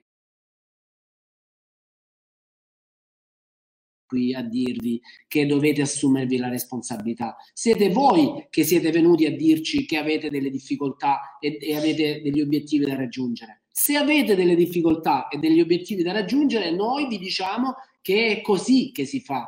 Ma lungi dal voler giudicare nessuno, perché sentivo nella chat, sai, non tutti, eh, alcuni sono rinunciatari, ma bisogna vedere che cosa significa essere rinunciatari, perché se ehm, rispetto a quello che vorremmo che fosse, loro sono rinunciatari, eh, è sbagliato il concetto, perché la gente ha diritto di essere di, libera di fare qualsiasi cosa. Il problema nasce quando tu ti lamenti per qualcosa che non va e poi sei rinunciatario. E allora io ti dico, no, scusami, se ti lamenti per qualcosa che non va e sei vittima di qualcosa che non va, tocca a te risolvere quel problema, affrontando i tuoi schemi sabotanti, affrontando il tuo meccanismo dell'insuccesso, affronta- affrontando le 18 categorie delle scuse, scegliendo intenzionalmente di assumerti la responsabilità.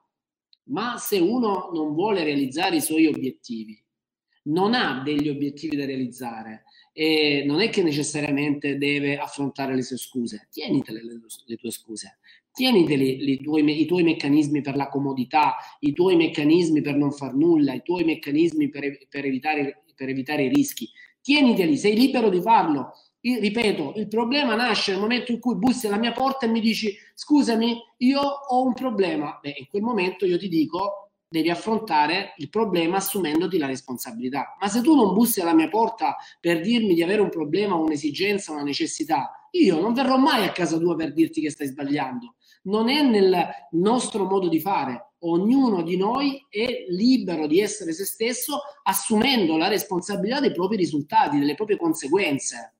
E questo è il punto. Io non voglio eh, che un rinunciatario diventi artefice responsabile della sua vita non, è, non sono io a volerlo, è lui che lo deve volere. Se lo vuole e si rivolge a me, allora io gli dico come fare.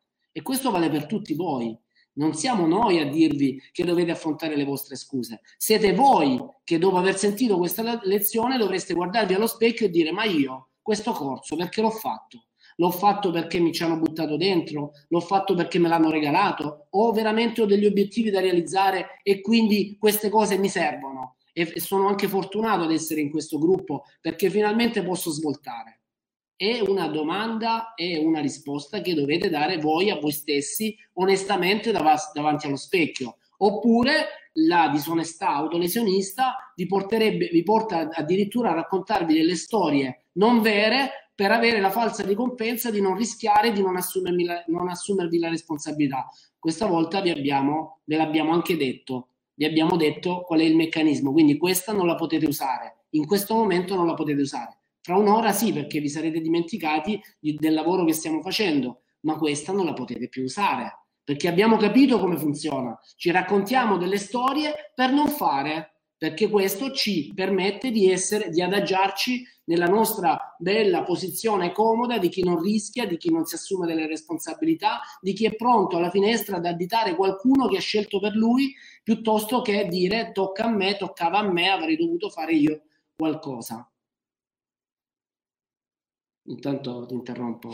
No, perché sto leggendo la chat, allora mi vengono degli spunti. Ma io pure, guarda, vorrei aggiungere una cosa. Ora, eh, eh, dai, allunghiamo un attimo perché è una cosa, una cosa importantissima.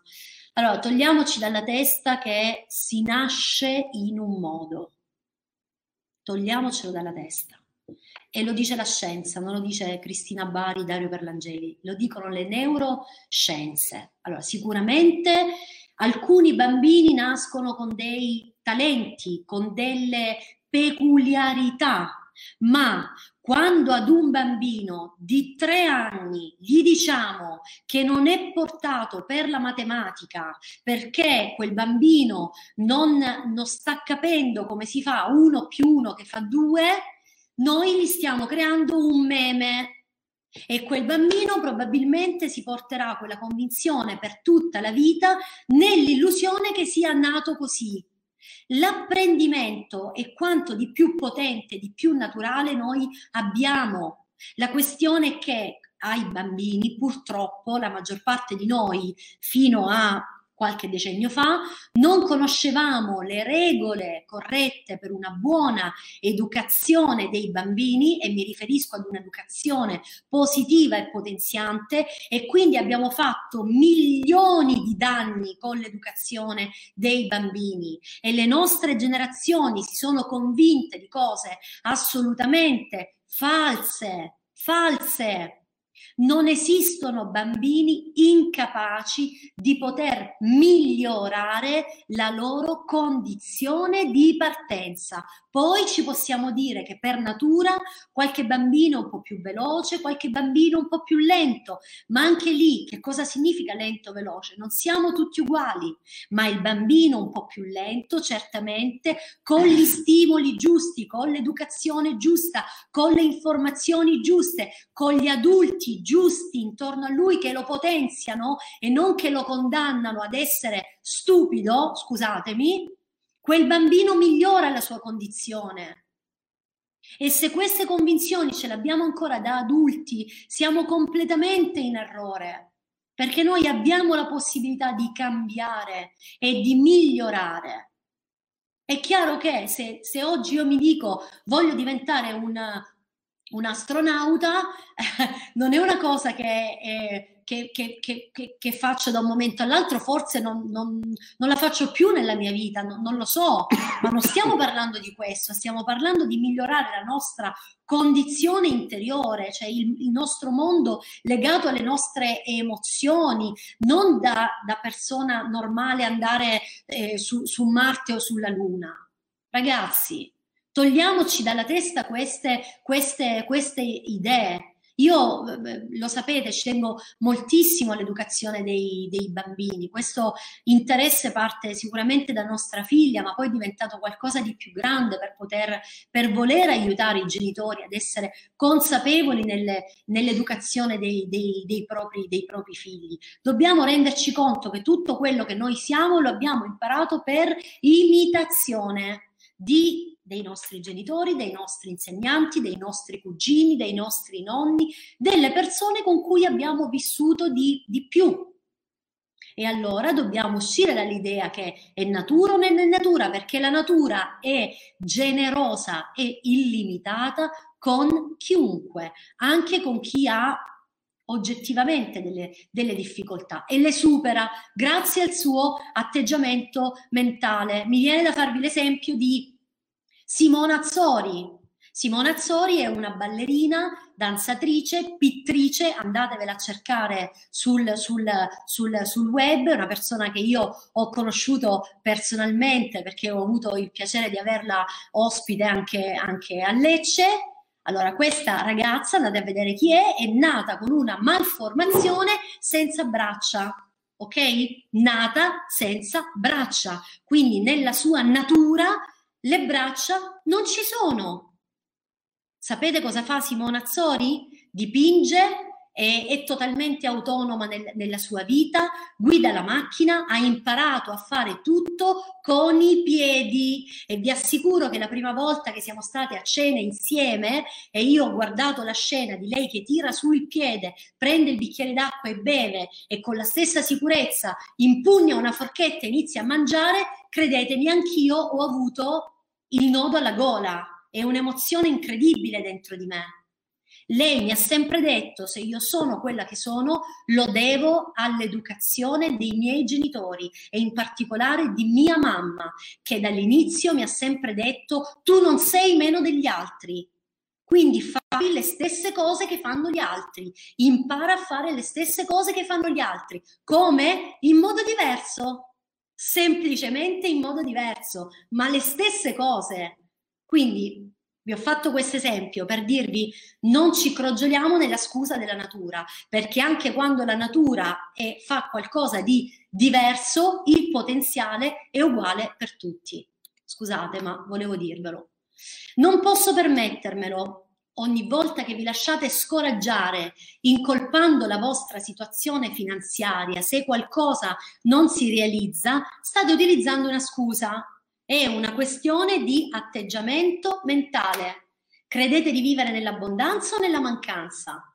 Guardate, questa credenza cambia il vostro rapporto che avete con il denaro e con la capacità di farlo o di non farlo, di produrlo o di non produrlo, di vivere serenamente o di vivere nelle difficoltà. Non è una questione oggettiva, indipendentemente dalla condizione che state vivendo in questo momento. Voi la potete cambiare cambiando le convinzioni mentali che avete sul denaro, che altrimenti vi, vi condannano a delle, a delle incapacità. Anche qui è difficile, non so come fare tutto legato al, al, denaro, rende difficilissimo lavorare, lavorare bene, guadagnare, guadagnare bene e, e, e ottenere quello che si crede di meritare. Nessuno mi aiuterà, il mondo è pieno di persone desiderose e pronte ad aiutarvi, ma se la pensate diversamente, la convinzione sarà confermata. Vi ricordate la visione a tunnel di cui abbiamo parlato l'altro giorno? Bene, se voi credete che nessuno vi aiuterà, attiverete una visione a tunnel e vi legherete solo alle o quasi esclusivamente alle persone che non vi aiutano. Perché la vostra visione a tunnel vi porterà lì e vi manterrà inchiodati in quella convinzione. Apritevi alle nuove possibilità. Ci sono infinite persone che possono aiutarvi e se vi convincete che qualcuno vi aiuterà, lo trovate dietro l'angolo la persona che vi aiuta, trovate il fruttivendolo di fronte casa che vi aiuta, trovate la vicina di casa che vi dà una mano, trovate il vecchio amico che si fa risentire. Infinite possibilità che si aprono a voi.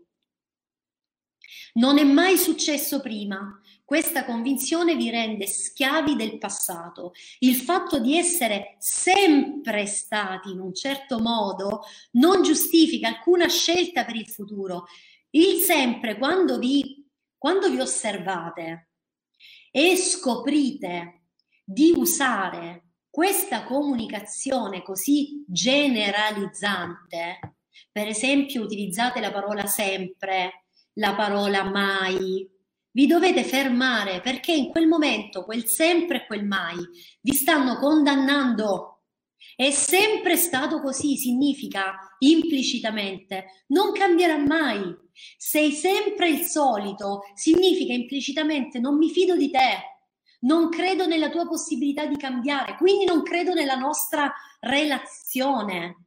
Vedete come sono giudicanti queste parole e condannanti e bloccanti? Permettetemi ovviamente questa parola, apritevi a nuove possibilità, perché che non sia mai successo prima non significa che non può accadere, può accadere, ma se cambia qualcosa qua dentro nella vostra mente, prima nella vostra mente, poi nella realtà. Ricordatevi che la realtà mentalmente si crea e fisicamente si dimostra, non il contrario mentalmente si, si crea, fisicamente si vive. Questa è la legge della vita.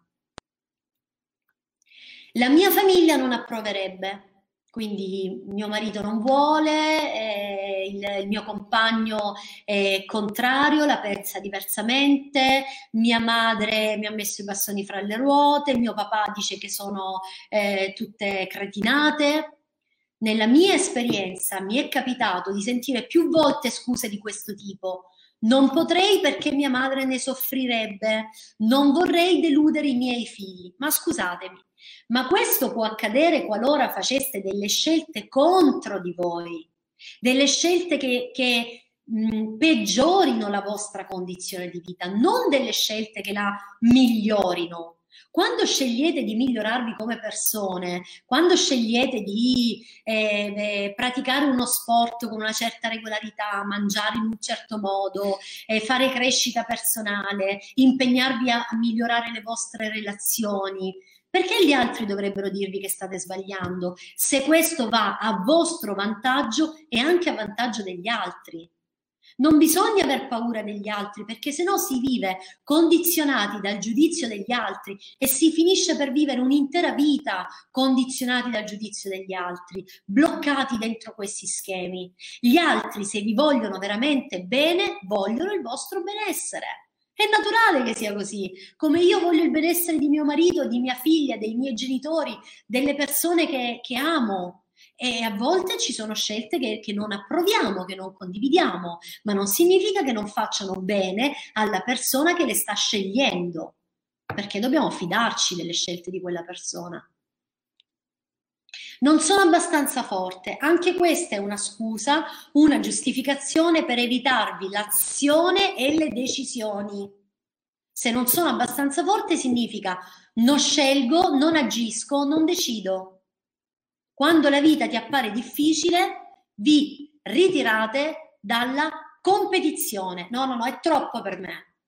È troppo difficile, è troppo dura, è troppo impegnativa. Mamma mia, quanto allenamento ci vorrà. È troppo facile dirsi non sono abbastanza certo. forte, è troppo comodo dire non sono abbastanza forte. Grazie. È un'incapacità il ritenersi eh, poco forti, una, un'incapacità che è comodo apprendere. Cioè, nel corso del tempo imparo ad essere eh, debole. Questo mi darà dei vantaggi, il vantaggio di non dover eh, assumere dei rischi, di non dover fare determinate cose. C'è chi le fa al posto mio. Chi è che le fa al posto mio? Chi è abbastanza forte. Ma chi, chi lo ha detto che non sei abbastanza forte?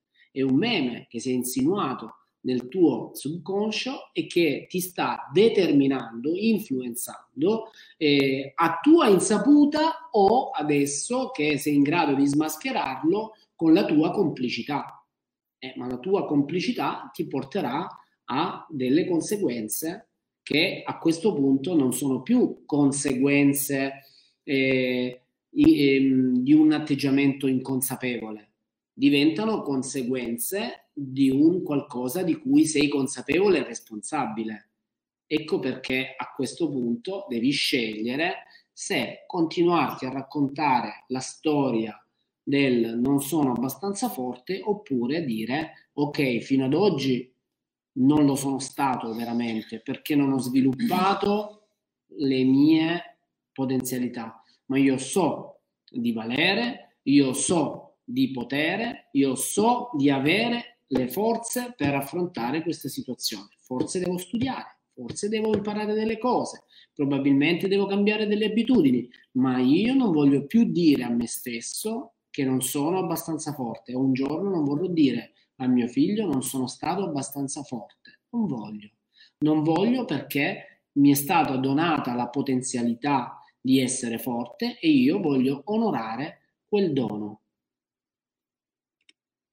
Non, non sono stesso, abbastanza intelligente. Lo stesso non sono abbastanza intelligente. Mi ci capita spesso che alcune persone dubitino non tanto del metodo o del nostro approccio, dubitano della propria intelligenza, cioè si considerano inadeguati, inadeguati si considerano stupidi. Tant'è vero che noi abbiamo dovuto modellare il metodo e le procedure eh, anche e, e soprattutto per alcune persone che hanno questa convinzione. Quindi il metodo e le procedure del metodo sono state semplificate proprio in virtù eh, di questo genere di, convenzio- di convinzione. Ma a parte qualche talento o qualche genio che raramente ci capita, e non ci è mai capitato un genio nel nostro gruppo, se qualcuno sta pensando, sta parlando di me, non ci è ancora capitato.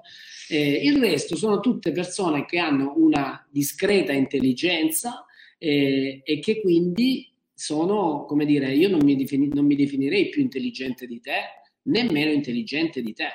Direi che tutti quanti siamo dotati stessa, dello stesso livello di intelligenza, magari non abbiamo sviluppato le stesse capacità, ma dire non sono abbastanza intelligente è, come dire, non è del tutto onesto. Sicuramente ti risparmia un po' di azioni, ti risparmia delle responsabilità, ma non è, così, non è onesto, è una storia che ti racconti eh, perché non vuoi fare delle cose, perché non vuoi affrontare delle cose. Invece, eh, magari la falsa ricompensa è sempre quella, eh, il, la zona di comfort, la, il non assumersi le responsabilità, il non affrontare le paure, il non rischiare di, eh, di fallire. Però nel tempo questo, pagherai un prezzo molto alto nel pensare questo, vivrai una vita al di sotto delle tue potenzialità. Sicuramente eh, è da sfigati pensare di non essere abbastanza intelligenti quando invece si è intelligenti. Lo sfigato non è chi è sfigato perché non è intelligente, lo sfigato è chi è intelligente e pensa di non esserlo. Quello è sfigato perché il dono ti è stato dato, sei tu che non lo riconosci. Sono troppo vecchio o troppo giovane. Ci sono per esempio dei ragazzi che si sentono troppo giovani per imparare delle cose che, eh, che tra virgolette potrebbero sembrare da adulti. Cioè, come dire, c'è, una, c'è uno schema eh, in base al quale alcune cose si fanno a 20 anni, altre a 30, altre a 40, altre a 50 e, e arrivati a una certa età non si possono più fare delle cose che magari avresti dovuto fare a 20 anni. Sono schemi che eh, condizionano le scelte e a un certo punto sono delle scuse, sono delle scappatoie per non rischiare perché il cinquantenne o il sessantenne che si rimette in gioco eh, con un nuovo lavoro come se fosse un ragazzo di 30 anni alle prime armi, eh, è chiaro che ha più paura di fallire del ragazzo eh, di 30 anni che invece ha una vita davanti, ma per affrontare questa paura, per sfuggire a questa paura, preferisce dire sono troppo vecchio per fare questa cosa, sono troppo vecchio per imparare questa roba, ma non è così. Sono tutte scuse che ci danno la falsa ricompensa della non azione, del rimandare eh, è un'impresa troppo grande, cioè la vedo troppo grande, troppo grande per me. Cioè, il metodo in cima a questo cambiamento interiore no, è troppo grande, mm, non, non, riuscirei a farlo.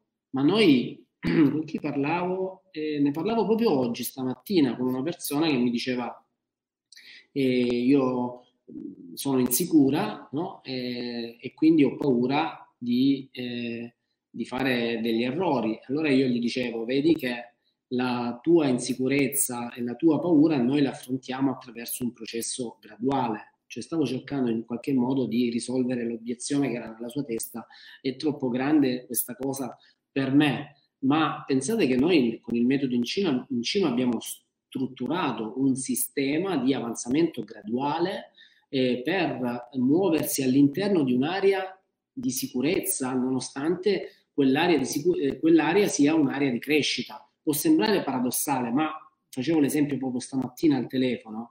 Eh, se noi ci muoviamo in una scala da 0 a 10, dove da 0 a 3 c'è l'area della eh, sicurezza, da 3 a 7 c'è l'area della crescita e da 7 a 10 c'è l'area del panico, ecco, noi sappiamo come agire con ognuno di voi se agire primi, nel, nel, nella prima fase, cioè 0,3, quindi di non crearvi un eccessivo disagio, oppure possiamo accelerare un po' di più e crearvi il giusto disagio per una crescita più veloce e collocandoci nella parte centrale e mai comunque portarvi in un'area di crescita che vi farebbe troppo paura. Quindi l'idea che l'impresa possa essere troppo grande vi può sabotare solo se vi fate fregare inconsciamente da una frase del genere, ma se voi l'analizzate, tutto può essere rimpicciolito, tutto può essere frammentato e tutto può essere reso graduale dalla, da una corretta strategia, a meno che tu non preferisca dirti è troppo grande, chiudi la pratica e quindi vai avanti. La ricompensa ce l'avrai avuta, non hai rischiato niente, non ti sei assunto responsabilità, andiamo avanti. Non ho l'energia per farlo, sono a pezzi, sono esausto, ce lo ripetiamo molto spesso, troppo spesso, sono esaurito, sono troppo stanco, eh, eppure questi sono, eh, sono, virus mentali, vi hanno infettato, siete stati infettati dalla stanchezza cronica, dal, dall'esaurimento cronico, cioè eh, state lì a ripetervi continuamente di essere stanchi, a pezzi, esauriti, ma lo fate perché questo a un certo punto è diventato una zona di comfort, rappresentano delle scuse involontarie eh, perché non ci sono spiegazioni legittime. Cioè non è, non è, vero, io sono convinto che nel momento in cui vi sentite più esauriti, più esausti e più stanchi, se un amico vi chiamasse per invitarvi a una, una, rimpatriata con i migliori amici o una partita di tennis, una partita di calcio o a fare un, comunque un qualcosa che vi entusiasma, voi dimenticherete in un istante quel sentirvi esauriti o stanchi. Quindi dire non ho l'energia per farlo rendetevene conto, è un sistema per sabotare, eh, una, per sabotare un processo che vi vedrebbe attivi e quindi scegliete di essere passivi per evitare di fare. Ed è il famoso bisogno di appagamento immediato che vi porta a generare conseguenze negative, perché se tu ogni giorno ti senti stanco e ogni giorno rimandi o eviti di fare delle cose che sono necessarie, prima o poi queste cose le pagherai, questo, questo è un prezzo che pagherai Le regole non me lo permettono, alcune regole devono essere prese in considerazione, altre sono limitanti e diventano delle vere e proprie scuse per non agire. Per esempio, dovresti stare zitto e fare come ti viene detto, questo attiene più alla, alle sfere diciamo, dell'educazione, dovresti vivere nei pressi della tua famiglia, cioè delle, delle regole, no? Cioè tipo mi eh, sarebbe necessario, di, giusto per, perché ho visto questa, sarebbe necessario uno spostamento per il tipo di studi che ho fatto, per il tipo di lavoro che potrei fare. No, le regole non me lo permettono perché dovrei vivere nei pressi della mia famiglia. Ma non è necessariamente così. Sono schemi che ti stanno condizionando. Diverso è che tu scelga intenzionalmente di rispettare quello schema. Ma ripeto, assumitene la responsabilità. Ok? Ho troppo, credo che sia l'ultima. Sì ho troppo paura e ci fermiamo perché stiamo sforando, eh? fra poco eh, vi lasciamo fare la vostra meditazione. E quindi ultimo, ho troppa paura, la paura di fallire, la paura di restare soli, la paura che accada qualcosa di brutto. Ovviamente la paura è un virus mentale, cioè puoi avere successo o fallire. Se non ho successo in tutto ciò che tento di fare, sono un fallito e ho il terrore di dovermi portare dietro un'etichetta così infamante. Ma la paura è un'ottima un'ottima ragione per non fare. Il punto è io devo fare o non devo fare se voglio realizzare i miei obiettivi? La paura mi aiuta a realizzare i miei obiettivi? O è un virus mentale che una volta insinuato di fatto mi inibisce, non mi fa agire e mi fa perdere di vista le cose più importanti per me? Ecco, questa è l'analisi che dobbiamo fare. Esco da, da queste slide. Questa è l'analisi che dobbiamo fare siamo tutto schermo, no? Sì. E l'analisi che dobbiamo fare è la, consape- la, consapevolezza che dovete portare oggi a casa da questo nostro lavoro per far suonare il campanellino d'allarme e dire eh, è una scusa, l'ho scelto io oppure mi sta, mi sta sabotando perché questa, questa frase mi sta sabotando, questo dialogo interno mi sta sabotando perché mi deve generare una falsa ricompensa che è il beneficio immediato del non fare, del non agire, del non assumermi il rischio. Ragazzi, lo, lo sappiamo di avervi, come si dice, a Lecce si dice dato mazzate oggi, a Lecce si dice così, Sappiamo che è una giornata molto forte, un argomento molto forte, noi appositamente l'abbiamo voluta fare in, in maniera forte, anche a rischio di ehm, crearvi un po' di tensione o per chi lo guarda stasera di, di non farvi dormire particolarmente bene stanotte, ma, ma, ci sta, cioè quasi desidero che accada, perché se questo accade significa che qualcosa dentro di voi si sta smuovendo, se eh, questi argomenti vi devono far entrare in crisi questo deve essere l'obiettivo di questa roba che ci stiamo dicendo, perché non, de- non è teoria, non deve rimanere teoria, deve, devono diventare delle chiavi che vi entrano dentro e che vi aprono dei nuovi meccanismi di crescita e lo facciamo per voi, perché siamo dei coach e se voi ci affidate la, vos- la vostra vita e la mettete nelle nostre mani per essere, per essere aiutati nel cambiamento e nella realizzazione di nuovi obiettivi, noi non possiamo fare solo le cose in superficie e, e rimanere su un livello superficiale, dobbiamo andare dentro, scavare, approfondire, tirare fuori per poi costruire e rendere cemento il nuovo che dobbiamo, che dobbiamo creare. Questo è il nostro obiettivo. Leggevo prima nei commenti, ah ma quindi il lavoro che stiamo facendo è solo un'introduzione. Sì, sì, pensate a quanti obiettivi state già eh, iniziando a realizzare soltanto con il protocollo in cima 21 che per noi davvero è solo un'introduzione. Noi abbiamo messo dentro pezzi del metodo in cima, ma non è tutto il metodo in cima, è il 10% di quello che possiamo fare. E, e, immaginate quindi che cosa si può conquistare con un lavoro più forte, più personalizzato, individuale, specifico, cucito, cucito su misura. Questo, per questo, per, per, per l'ambito della crescita personale e per, in generale per tutte le scelte della vostra vita. Quando volete crescere dovete individuare e rimuovere le scuse. Per cui è bene se vi crea uno scombussolamento, è bene se vi, vi, vi, vi agita un po', è bene se vi sono arrivati questi, questi pugni nello stomaco.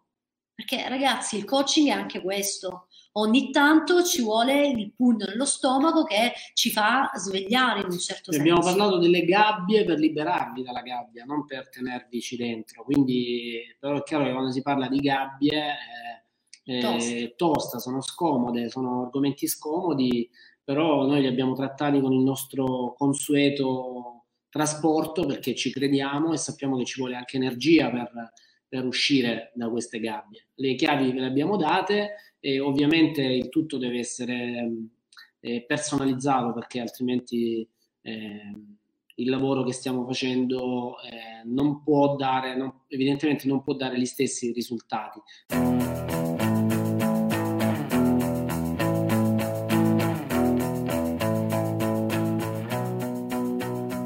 Se quello che hai appena ascoltato ha toccato le tue corde, allora è arrivato il momento di chiederti come vivo la mia vita? cosa provo tutti i giorni. Mi sento sereno, fiducioso, concentrato, in piena realizzazione? Oppure sento che manca qualcosa? Dov'è la vita che ho sempre sognato? Forse quello che ti serve è un nuovo punto di vista, insieme a nuove strategie, nuovi strumenti per smettere di sopravvivere e iniziare a vivere appieno tutte le tue possibilità e capacità personali e relazionali puoi prenotare senza alcun costo la tua sessione di coaching individuale. È un nostro omaggio per te, per dare fiducia alla tua crescita. Vai su www.metodincima.it slash coaching